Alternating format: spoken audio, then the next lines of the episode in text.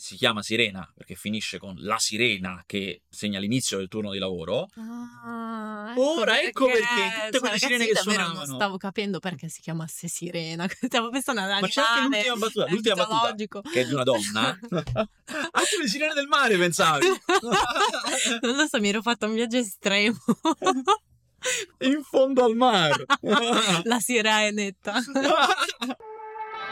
Non c'è concorrenza e non c'è polemica. L'edizione numero 8 del Festival di Venezia la vince il cecoslovacco Sirena di Karel Stekli. Un film ad oggi praticamente sconosciuto e quasi irreperibile di un autore che nessuno ricorda. E questo nonostante quella del 1947 sia stata forse l'edizione più importante di tutta la storia della mostra, piena di film e con alcuni dei nomi cruciali del cinema di tutti i tempi. Tra gli altri c'erano in concorso Orson Welles con Lo straniero, Alfred Hitchcock con uno dei suoi thriller più psicologici, Io ti salverò, in cui recitano le star Gregory Peck e Ingrid Bergman, e una vera e propria stella del cinema d'autore dell'epoca, atteso e adorato dai cinefili, il messicano Emilio Fernandez con uno dei suoi film migliori, La Perla. In questa puntata vi raccontiamo cosa sia successo quell'anno, come mai abbia vinto proprio quel film, poi rimasto sconosciuto, e riassegneremo i premi con il beneficio del senno di poi. Ma prima, torniamo al 1947 e ad una svolta determinante nella politica internazionale che influenzerà anche la mostra. L'Unione Sovietica ha deciso Polonia e Cecoslovacchia non accetteranno gli aiuti occidentali. Il piano ideato da George Marshall, che prenderà il suo nome, non li riguarderà. Il governo delle due nazioni non è socialista, ma ci manca poco, un anno, e ci sarà il colpo di Stato che sancirà quello che è già evidente, cioè che quei due paesi sono nell'orbita sovietica.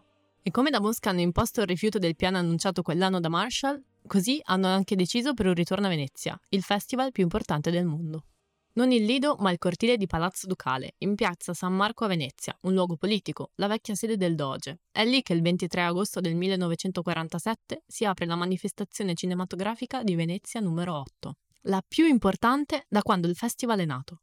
Nel corso del 1947 ha giurato il terzo governo De Gasperi, con DC, socialisti e comunisti, che cadrà pochi mesi dopo proprio per via di uno strappo con i comunisti. In Spagna, Franco ha dichiarato il paese uno stato monarchico. In Francia è stato eletto il generale de Gaulle. Il festival è sempre di più una questione politica e in Europa è cambiato tutto.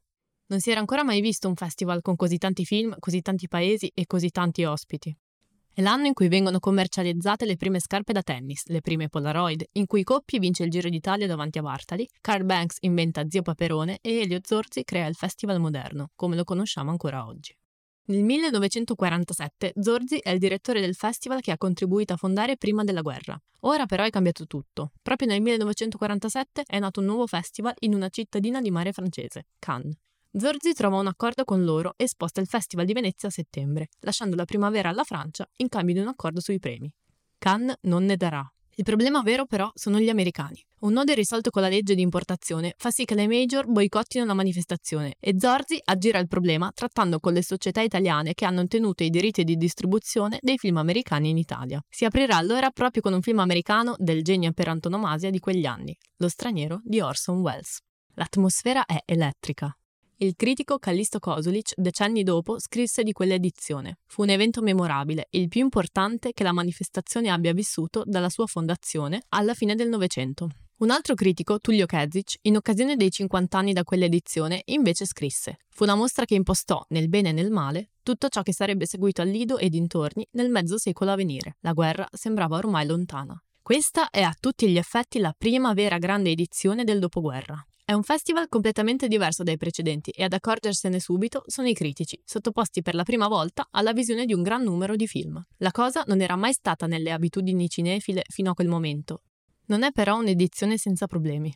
La retrospettiva di film muti è sciaguratamente proiettata con l'accompagnamento di pianoforte dal vivo, per entrare nell'atmosfera dell'epoca. Le cronache riportano però che questo era affidato ad un anziano professore con occhiali a stanghetta che aveva scelto motivetti allegri e canzonette degli anni 10 per film come il Dies Irae o la Giovanna d'Arco di Dreyer, scatenando sollevazioni e proteste vive del pubblico, che, all'affronto finale, le campane di carnevale suonato su La linea generale di Eisenstein, levò gli occhialetti al professore e lo mise a sedere su una poltrona, procedendo alla visione nel totale silenzio. Ci fu anche uno scambio di bobine nella proiezione di Vampire di Dreyer, ma nessuno se ne accorse. Alla fine vincerà proprio un film della Cecoslovacchia riammessa grazie all'Unione Sovietica.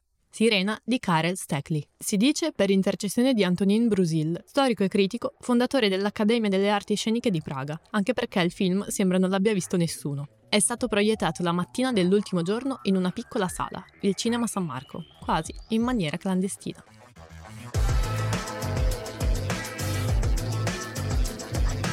Io sono Bianca Ferrari e con Gabriele Niola vi raccontiamo le storie di 5 tra i leoni d'oro più discutibili della mostra del cinema di Venezia, almeno secondo noi. Questo è Road to Venezia, un podcast di bettace.it. Sirena ha segnato un nuovo standard di introvabilità nella mia vita. Cioè, allora, questo film non si trova da noleggiare, non si trova da comprare nemmeno in DVD, nemmeno dall'estero, perché l'unica edizione che esiste non ha sottotitoli, quindi è solo in cecoslovacco. Ah, comodo. Comodissimo. non si trova, perché io ho fatto anche quello, da piratare. Non si trova su YouTube. Non si trova da nessuna parte. E quindi cosa abbiamo fatto? Scavando su internet ho trovato un sito incredibile che si chiama qualcosa come rarefilmsandvideos.com, una cosa di questo tipo, un sito dalla grafica web 1.0, cioè sembra fatto nel 97, Bellissimo. in cui c'è una valanga di film più o meno dagli anni 20, 30, 40, 50 e 60 di cinematografie che definiamo sommerse, mm, poco frequentate, cecoslovacca, tedesca, cioè un sacco di film del periodo nazista Mhm. tedesco Oh, wow. Ok. che te li vendono, te li noleggiano e tu pensi, ah, incredibile, questi ce l'hanno, però poi quando vai a comprare e noleggiare, le scelte sono, vuoi che te lo spediamo? Mm, sì, va bene. E vuoi che te lo spediamo con un case di plastica, con la carta o ti mandiamo il file? Allora tu cominci a pensare, Mm. ma lo masterizzate voi? Ma che senso? Cioè questo è un privato che ha... Non lo so come i file di questa roba, magari li rippa dai DVD, non lo so, però con i sottotitoli, sottotitolati, Mhm. E te li masterizza. Io a un certo punto ho detto, per risparmiare, ho detto, beh, mandami direttamente il file. Mi ha fatto un WeTransfer. Per un costo, non lo sto qui a dire, è immenso. Vabbè. Buona notizia. Misteriosamente, dopo che mi è arrivato quel file sottotitolato in inglese, proprio un file identico a quello è stato caricato su YouTube. E adesso su YouTube c'è con i sottotitoli Ah, inglesi. Wow, che casualità. Questo podcast migliora internet. che cos'è Sirena? Allora, sostanzialmente è la storia di uno sciopero, come tanto piaceva al cinema di quegli anni, operaio Mhm. incazzato. Eh, È la storia di uno sciopero e di come le persone che vivono intorno alla fabbrica, comunque si raccolgono intorno a quel luogo, maturano la volontà di scioperare, di ribellarsi al padrone. Perché tutta la storia è ambientata nell'Ottocento. Sì. ed è stata fatta in un periodo particolare per la Cecoslovacchia, cioè in una piccola finestra tra il 46 e il 48 in cui eh, c'erano state elezioni democratiche. Aveva vinto il Partito Comunista, ma non era ancora una dittatura. Mhm. Quindi era un periodo di democrazia, di, eh, di governo comunista e chiaramente venivano fomentate questo tipo di pellicole. Com'è? Allora, diciamo che a livello di ritmo è un po' statico. Cioè, allora, se, io ci ho visto, in realtà, poi se- dimmi cosa ne pensi, ci ho visto un po' del, del cinema neorealista italiano di quegli anni. Tantissimo. Soprattutto De Santis, è un film che si chiama Non c'è pace tra gli ulivi. Non so Ah, perché sì. mi ha fatto particolare No, no, è vero. Io, io posso dire che io me lo ricordo perché, Sì. perché l'ho notato anch'io che è visivamente uguale. quello. C'è la tipica inquadratura del cinema italiano di quell'anni, eh, di due persone che camminano, eh, la videocamera, la, la macchina da presa li segue all'indietro di tre quarti. Mhm. Una particolarità che ho trovato in questo film è il ruolo che viene dato ai personaggi femminili, cioè sostanzialmente in questo film le protagoniste sono le donne, le donne, la madre, la ragazza, la bambina, sono tutte le donne che intorno a questi uomini che scioperano, diciamo, subiscono No, non subiscono perché sono comunque personaggi attivi. Diciamo che eh, fanno delle controazioni rispetto a quello che succede nella fabbrica e a loro modo mandano avanti la storia. Allora, i personaggi femminili sono i migliori del film. Il film anche a me piace parecchio, cioè insomma mi sembra un po' blando, un po' scialbo, incredibilmente didascalico con i personaggi che dicono dobbiamo scioperare perché è nostro diritto, dovete imparare che sembra un film fatto no, per insegnare Sì. alle persone, eh? la moglie che dice al marito all'inizio dove vai tu che non puoi lavorare perché in base all'articolo, cioè insomma, eh.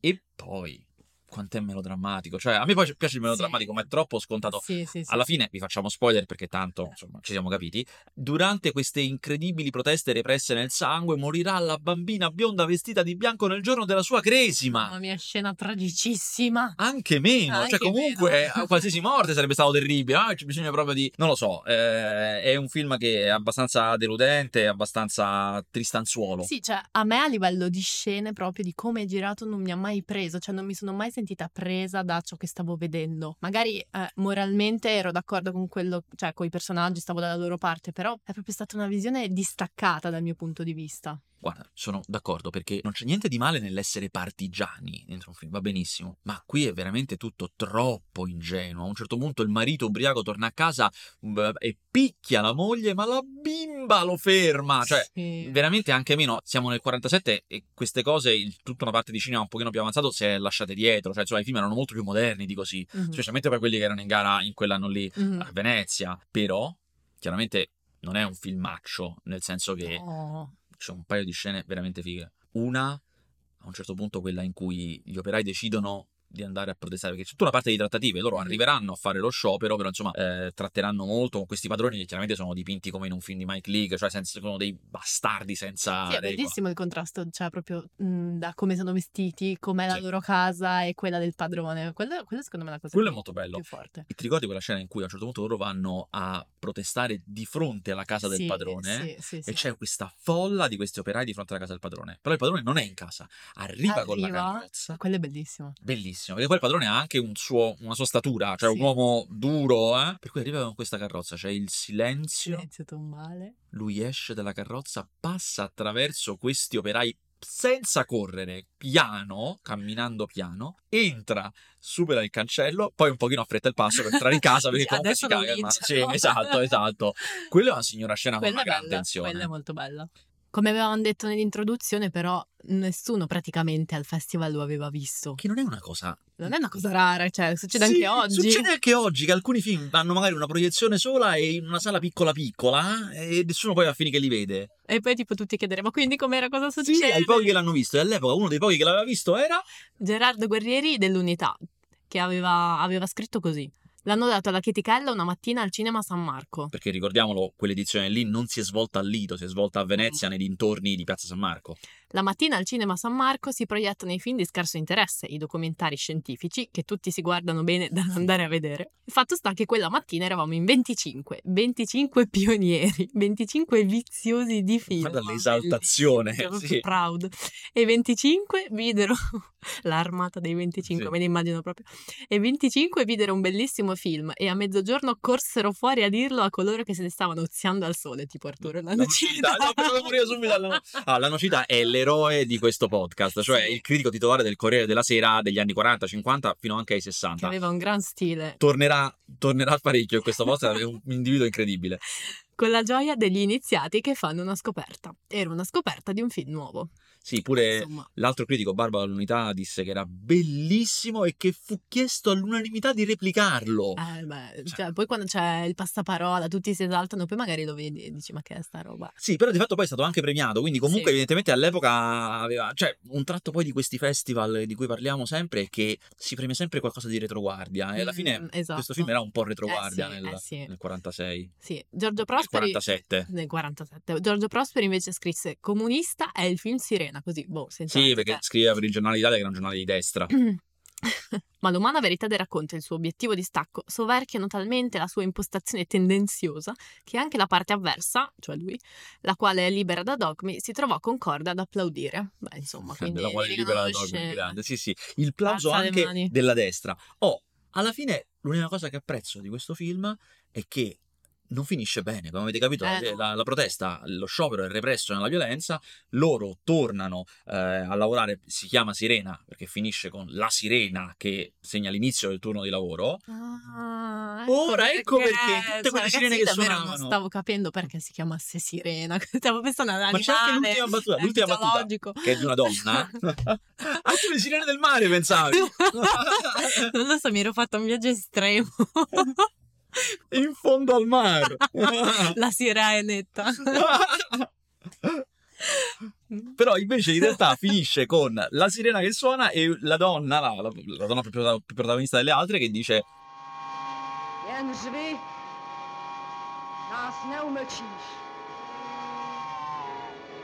puoi strillare, non ci zittirai mai. Bah, bah, bah fine, leone d'oro. Anche no. Così lanciato proprio sì. schermo, tieni. Allora, abbiamo parlato di comunisti, adesso però parliamo di nazisti. Conoscete la Germania, signor Rankin? Di solito finisco per, per farmi dei nemici. Su questo argomento ho un'opinione personale. Perché in gara c'era il film di apertura, tra Sì. l'altro, di quell'edizione, Lo straniero di Orson Welles. Che non piacque praticamente a, A nessuno. nessuno! Ma che cosa? Incluso Orson Welles.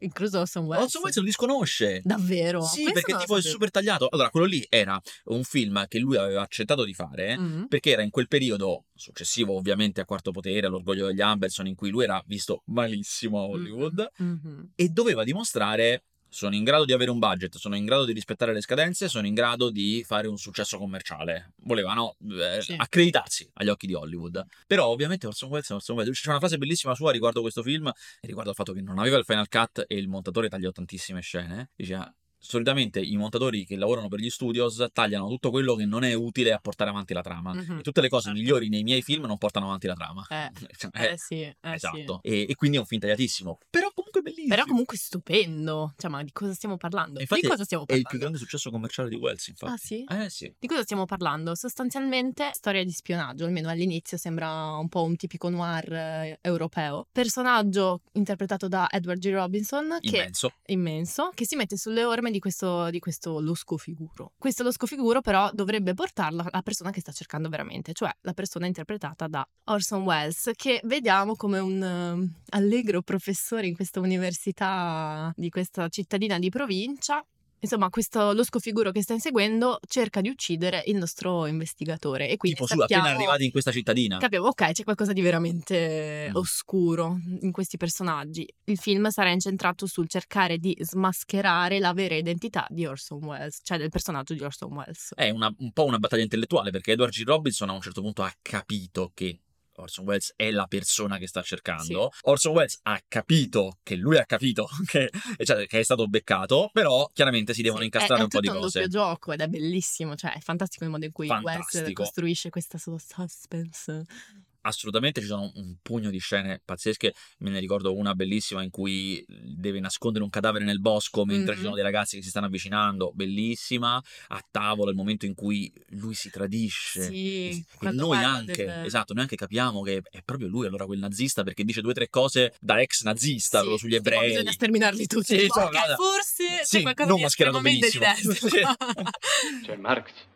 Proletari unitevi per spezzare le vostre catene. Ma Marx non era tedesco, era ebreo. E soprattutto questo che parte come un, un film di spionaggio, come hai detto tu, come una storia che poi il cinema racconterà tantissimo, Mm. dove sono finiti i nazisti, Mhm, è un noir al contrario. Sì.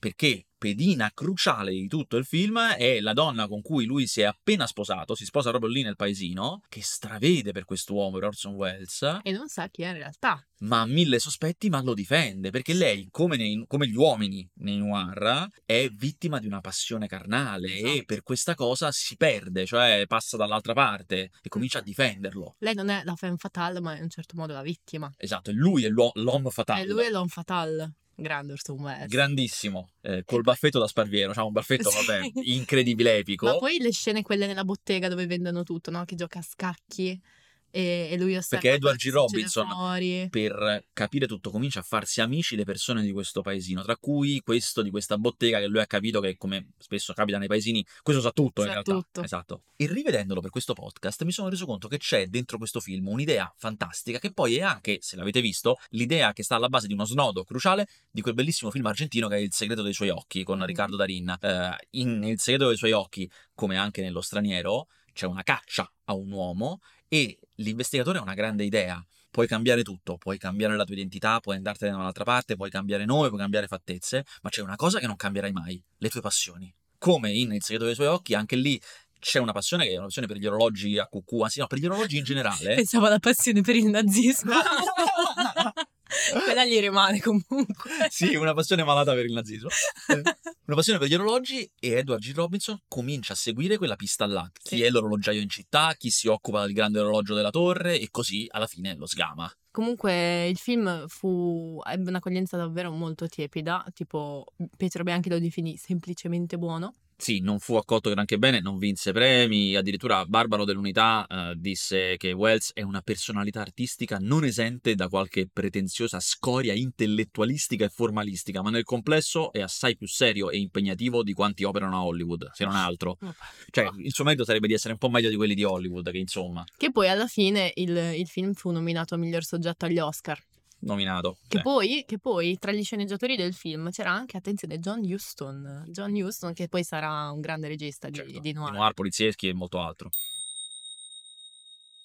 Ma invece il vero film psicologico, psicologizzato, era un altro in quell'edizione. Era Spellbound, Io ti salverò di Alfred Hitchcock. Allora, io l'ho sempre considerato non uno dei grandissimi di Hitchcock, ma No, nel rivederlo, però guarda, ci sono delle cose che mi hanno impressionato. Sì, Allora, che storia è? È una storia molto psicologica, proprio il thriller psicologico, l'alba del thriller psicologico, cioè la storia di una psichiatra che è Ingrid Bergman, eh, che lavora in una casa di cura, nella quale arriva questo grandissimo psichiatra che tutti attendono, che è Gregory Peck. Solo che accadono delle cose un po' strane, chiaramente. Questo psichiatra si comporta ogni tanto in maniera delle crisi, quando vede delle cose, magari delle righe sulla tovaglia, sì. si sente male. Triggera. E a un certo punto qualcuno comincia a capire, e anche lei comincia a capire, che forse questa persona non è chi dice di essere. Perché nessuno l'ha mai visto, questo famoso professore. Non sanno visivamente se sia lui. Eh, quando non c'era internet. Ah, quando non c'era internet. Chiaramente avete capito, non è lui, è uno con dei problemi, non proprio un matto, ma in realtà uno con dei problemi, c'è una storia molto complicata dietro. È proprio la storia di una donna che tutti ci presentano all'inizio come estremamente razionale, la- una campionessa di razionalità, Sì, e di andando molto a- vicino. Apatia in un certo senso, la dicono Sì, freddezza. fredda, che poi andando sì, poi molto vicino. un po' misogino. Sì, esatto, andando molto vicino, contrariamente ad altre donne, sì, esatto. vogliamo. Esatto, eh, che invece lei stessa si professa in quella maniera e scopre Mm. invece di no, perché lei prenderà delle decisioni, innamoratissima di quest'uomo, prenderà delle decisioni che lei non capisce. Sì. Questa è la parte che ho visto oggi, mi ha stupito tantissimo e mi ha conquistato un sacco. Come lei, come la interpreta Ingrid Bergman, eh, si stupisca di se stessa e non capisca che cosa le sta succedendo. Sì, a me è piaciuto soprattutto visivamente. Cioè, la storia... Non ho... non- Hai faticato a seguirla? Cioè, non è che ho faticato a seguirla, però diciamo che non mi, non mi ha preso come mi prendono altri film di Hitchcock che, che hanno un ritmo molto più sostenuto, sono più coinvolgenti. Questo è molto... si gioca molto su eh, non il collegamento tra scene, ma ciò che sta nelle singole scene. Non so Vero, come spiegarlo. Vero, vero, assolutamente. Sulla tensione della singola scena, non sulla tensione, diciamo, che va oltre. Beh, però, a proposito di singole scene, cioè, questo film Però c'è un sì, momento che mi ha aperto Io penso, non, non me lo ricordavo, mi ha aperto in due.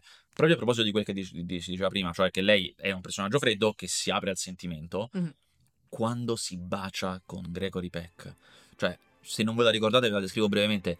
I due si baciano con quell'intensità che hanno i baci nei film di Hitchcock, quindi già è forte come cosa. C'è una dissolvenza sulla testa di lei, quindi tu capisci che stiamo come entrando nella Sì. testa di lei. E in questa dissolvenza vediamo una serie di porte che si aprono Bellissimo. una roba incredibile, poi si torna sul bacio. E Quella questo- è una cosa veramente fuori dal mondo da regista che è nato, ha iniziato la sua carriera col Nel cinema, cinema muto. muto, esatto, stavo per dire la stessa cosa, è proprio usare l'immagine in sé per farti capire, per evocarti qualcos'altro, bellissimo. Ma poi vogliamo con- parlare del contributo di Salvador Dalì alle scene oniriche, bellissime. Altra cosa audacissima all'epoca, fare le Sì. scene dei sogni, che si erano già fatti, Sì. però con da lì che ti disegna tutti quanti quegli sfondi, gli occhi, che- le, le ruote storte, mica male. Senti, ma nel rivederlo hai riso nei momenti di puro mansplaining Mamma accettato da tutti. No, non ho riso, ho cringiato moltissimo. Sì, però allora, secondo me non è il, il maschilismo di Hitchcock, ma il maschilismo dei personaggi. Cioè, secondo me, da una parte è cultura dell'epoca, ok? Perché, nel senso, quello Certo, era accettato certo. all'epoca. Però proprio, secondo me, il- questo, pers- questo comportamento dei personaggi maschili serve a, a crearti la, la- poi la rivalsa di lei Beh, su, anche perché se ti ricordi su all'inizio, questi, pa- su- su- su questi altri. Se ti ricordi all'inizio, proprio a proposito di rivalsa, eh, c'è un momento di mansplaining in cui uno degli altri psichiatri dice a lei come dovrebbe comportarsi, Sì. come fare meglio. E lei gli dice: Peccato che però è proprio per come mi comporto che sono uno psichiatra migliore di voi. Cioè, proprio-. E gli dice, se non sbaglio, proprio voi uomini volete sempre spiegarmi come fare il mio lavoro. Quindi c'è da una parte questo, eh, però dall'altra uno dei personaggi migliori in assoluto, il grande psichiatra da cui loro vanno, che il maestro di lei. e sì. il film ce lo presenta come un grande, uno che Sì. poi capisce tutto al volo, uno fortissimo. A un certo punto gli vuole spiegare cosa è successo al personaggio di Gregory Peck. Lei si inserisce in questa cosa e lui la zittisce proprio dicendogli Oh, sì, certo, non voglio metterlo in dubbio, ma in questo caso... Oh, non propinarmi le solite illogicità femminili, ti prego. Ammetti che ne so più di te, ma poi pretendi di saperne più tu. È sconfortante, ma... Solo che lei ha ragione, Io dicendo sono una cosa freddo. giusta. Sì, ho sudato freddo lì. Allora, come forse sapete, Hitchcock non è sempre stato valutato positivamente dalla critica o dalla storia del cinema. Ci, ci sono voluti gli anni 50, no? Per renderlo, con la politique des auteurs, per renderlo l'autore che è oggi. All'epoca fu proprio Io ti salverò che cominciò eh, la presa di distanza della critica italiana, in generale possiamo dire anche, verso Hitchcock. Per esempio viene definito un film ineguale e prolisso da Aristarco, grande critico Mhm. Durissimo. durissimo. Io sai, no, raramente ho letto una cosa positiva di Aristarco. Eh. Leggo solo stroncature di Aristarco.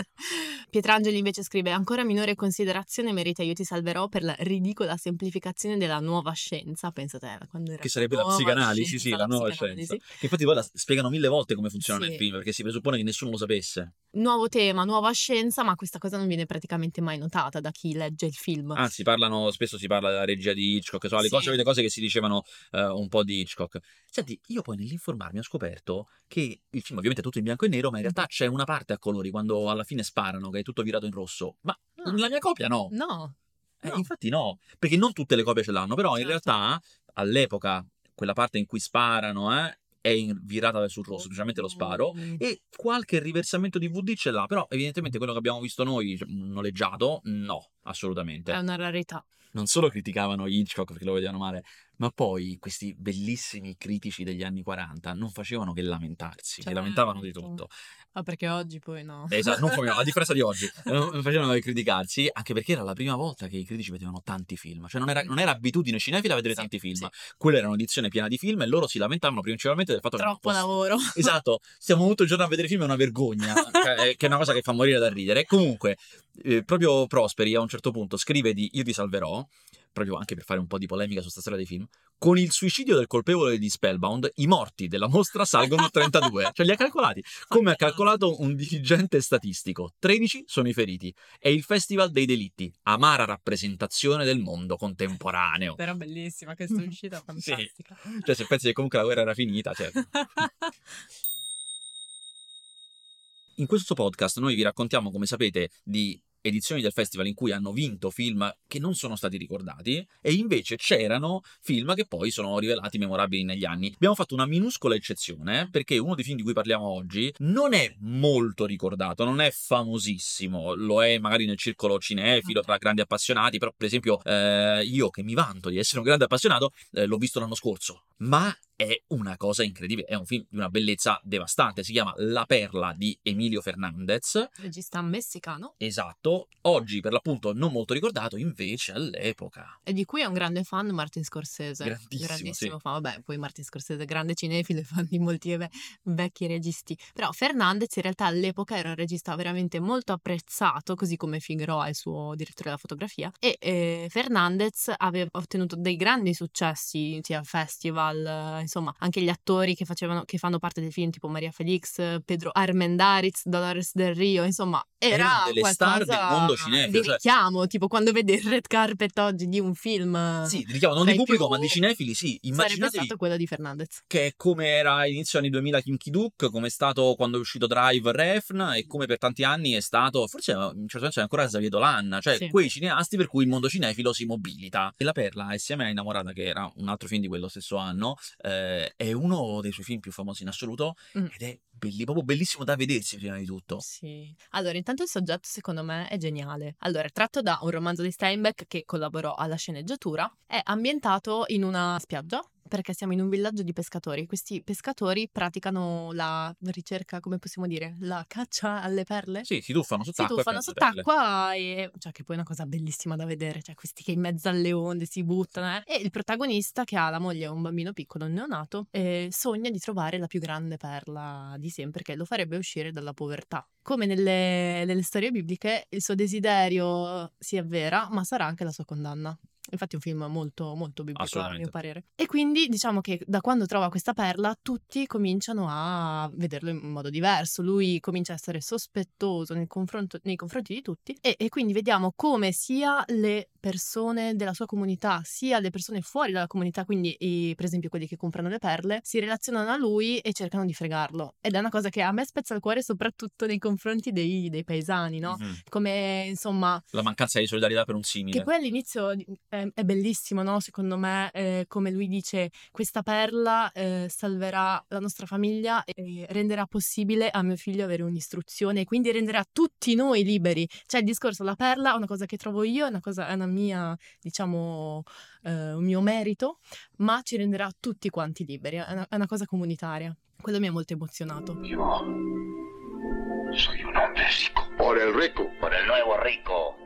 Tutto questo chiaramente lui non ha ancora incassato i soldi, cioè lui ha la perla ma deve ancora trasformarla in denaro, cioè deve venderla ancora e il bambino, grande cosa tragica dei film di quegli anni che però insomma a differenza della bambina menata e ammazzata alla fine di Sirena, questo è Credo unione figo, bambini sfigati. viene punto festival. da uno scorpione. Sì. Sì, sì, sì. E infatti appunto vogliono vendere la perla per, eh, per curarlo, solo che il medico, che è razzista verso questa comunità eh, di pescatori, dice io a questi indigeni non, proprio non, non voglio niente da loro, non- cioè, manco, manco li faccio entrare in casa mia. Mm. E quindi ti fa vedere anche com'era il rapporto razzista tra quelli della, città e quelli invece della comunità di pescatori. Ah, come avete capito è un film militante, comunista, di, di, di, di sanzi- di sani valori comunisti, secondo me anche più centrato in questo di Sirena che è più smaccato nel voler trovo parlare di... comunista, io trovo democristiano, in un certo senso. Beh, sì, perché comunque parla di un conflitto di classe, parla di una fortuna individuale che migliora le sorti per tutti Eh, però la quanti. classe non è unita, cioè nel senso non c'è uno spirito di classe, Questo è lui viene fregato da, È vero, è dai vero, suoi stessi pari. è vero, hai ragione, hai ragione. Però in realtà quello che non stiamo dicendo che non passa dalla trama è che questo film ha una potenza visiva Sì. e una capacità di mettere in relazione questi personaggi e questa storia con un paesaggio che sembra quello degli anime, nel senso che sembra modificarsi il paesaggio Mhm. a seconda degli stati d'animo, a seconda di quello che succede loro. C'è tantissima natura, abbiamo detto c'è il mare, la spiaggia, questi vivono sulla spiaggia praticamente, C'è il deserto, il diciamo. deserto e quelle cose che gli succedono fanno venire le nuvole nere, il, il mare impetuoso riflette i loro caratteri. È, è fotografato da Dio, la fotografia è stata premiata. Certo, Sì, diciamo, al, festi- al festival di quell'epoca i premi erano un po' di più di quelli di oggi. c'erano tantissimi So, tipo 30, premi, 40 alcuni, premi, sì. alcuni anche molto divertenti, però la Perla vinse miglior fotografia, miglior contributo alla cinematografia e merito per, e premio per i meriti speciali artistici. Che ti fa ridere che pensi che Leone d'Oro non ha dei meriti speciali artistici. No. Però questo è il premio. Questo è più speciale. Chiaramente volevano premiare tutti, questo è chiaro. Ma cosa disse il grande Arturo Lanocita? Che in questa recensione, adesso non vorrei sbagliarmi perché adesso la leggiamo, mi sembra che sia una delle poche in cui non si lamenta di niente. Fernandez è un grande regista, ma Gabriel Figueroa, che ve lo dico io, è il direttore della fotografia, operatore del film, Perché all'epoca si chiamava ancora operatore. sì, maestro della camera, merita i tre quarti del successo di oggi. Se agli operatori si attribuisse un premio dal festival, egli dovrebbe uscire trionfatore. Infatti Che si attribuisce, sì, la vocità non informatissimo, si attribuisce, infatti l'ha preso. Arturo, stavi troppo al sole, Sì. forse. Veniamo ora al momento in cui aggiustiamo la storia e con il senno di poi diamo i premi giusti Oh, come andavano Il dati. momento migliore di questo podcast. E per farlo filologico diamo i premi che si davano nel 47. Yes, che erano, a parte che erano tantissimi premi, poi alcuni erano veramente fuori di testa per il- la loro originalità, tipo. Tipo, cominciamo da- da- da- dai più risibili. Allora, innanzitutto la menzione speciale per il film di medicina, che era una cosa a cui tenevano tantissimo. Che lo, lo vinse l'Homme Secret, ma io lo darei a Io ti salverò. Eh beh, certo, sì, perché Cioè, poi... che diamine, eh, no? La, la nuova scienza. la nuova scienza. Allora, c'erano tantissimi premi per cortometraggi che magari... no- no- C'erano tantissimi cortometraggi, le cronache dell'epoca riportano di 40-50 cortometraggi. Sì, e c'erano dei premi veramente di qualunque tipo per questi documentra- cortometraggi, tipo... Miglior cortometraggio psicologicamente più efficace per bambini e ragazzi, cose di questo tipo. Cioè, stiamo parlando di questo. Vinto da Natale nel Bosco. E poi a parte i cortometraggi c'erano premi tipo premio della Biennale per le scene di massa. Che lo vinse l'ammiraglio Nakimov, ma questo lo Noi possiamo lo dare daremmo a Sirena. a. Sirena per quella scena della carrozza, cioè Sì, assolutamente, sì, sì, assolutamente. Ehm, Poi c'era anche il premio della Biennale per il suo umorismo. che vorrei troppo capire che cosa significa. Che Perché lo tra vinso- virgolette per il suo umorismo. La coda del diavolo lo vinse. Beh, ma l'umorismo in questi film che No, nei visto nostri non c'è proprio umorismo. Purtroppo no. Poi chiaramente c'erano anche quelli più, uh, più, più comuni. Abbiamo detto il premio internazionale per il miglior contributo originale al progresso della cinematografia. Che Lo- appunto lo vinse la la perla, Perla. ma ex equo con Dream That Money Can Buy. che è un altro film che, seguendo le cronache dell'epoca, perché non l'ho visto, era fotografato molto bene. C'era il premio per la regia, che qui lo- in realtà lo vinse Henri Georges Clouseau per legittima difesa, Mhm. però Però ecco, tu Ah, ecco. il premio alla regia? Ah, tra chiaramente tra Wells e Hitchcock non è facile, però eh, io forse in questo caso specifico lo darei a Wells. Anch'io, anch'io Eh. lo darei a Wells, sì, sì. Poi andiamo in zona calda. Miglior attrice. Allora, io in realtà sarei molto d'accordo con il premio che effettivamente hanno dato quell'anno, che era il premio ad Anna Magnani per l'onorevole Angelina, un film stupendo, vi consiglio assolutamente di vederlo. Io, E, inve- eh, io invece lo darei a Ingrid Bergman. Tu lo daresti Sì, ha fatto veramente una grande prestazione. Sì, però secondo me Anna Magnani era molto... Anzi, gli darei anche il premio internazionale per il miglior mansplaining subito. Dovremmo inserirlo que- da, Sì. da quest'anno nel Festival di Venezia. cioè. miglior attore? E il miglior attore io lo darei a Pedro Armendariz, il protagonista di La Perla. Tragico. La tragicità La dell'interpretazione. durezza, la Sai, durezza forse, del suo volto. forse anch'io. No, ah, no, no, no, io ce l'ho, ce l'ho, ce l'ho, ce l'ho. Io me ne frego di protagonista, non protagonista. Cioè, io sono superiore a queste cose. Tutta la vita Edward G. Robinson dello straniero. ah, Tutta la vita. eh, Bravissimo. Sì, sì, vabbè, contando che non era protagonista. Leone d'oro? Vai, vai prima tu. Ah, io non ho dubbi, perché nonostante ci siano dei calibri pesantissimi, nonostante questo sia un podcast sulle annate in cui hanno vinto i film minori, invece, io comunque lo do alla Perla, che è un altro film che abbiamo detto dimenticato, però porca miseria. Eh, eh, sì, perché poi dipende sempre che cosa si intende con, eh, con il dare il leone d'oro, cioè se è un premio che, che- che- che guarda al futuro o se è un premio che mh, pensa solo all'eccellenza del film in sé, non so come dire. Però Fernandez in quel momento lo doveva vincere. Eh, Fernandez in quel momento era molto acclamato, il film è stupendo, lo doveva vincere, sono, direi, direi che sono d'accordo con te. Praticamente abbiamo dato tutti i premi a lui, eh. Sì. Fotografia, attore, Leone abbiamo Sì, tutto sì, a lui, però oh, è giusto così. E così abbiamo aggiustato l'edizione 1947 del Festival di Venezia. Io sono Gabriele Niola. E io sono Bianca Ferrari. Nella prossima puntata ci sposteremo negli anni 50 per parlare di un'edizione che mise in competizione Federico Fellini, Elia Kazan e Akira Kurosawa con alcuni dei loro film migliori. Eppure, a vincere fu un film che in pochi oggi ricordano, durante una premiazione animata e violenta.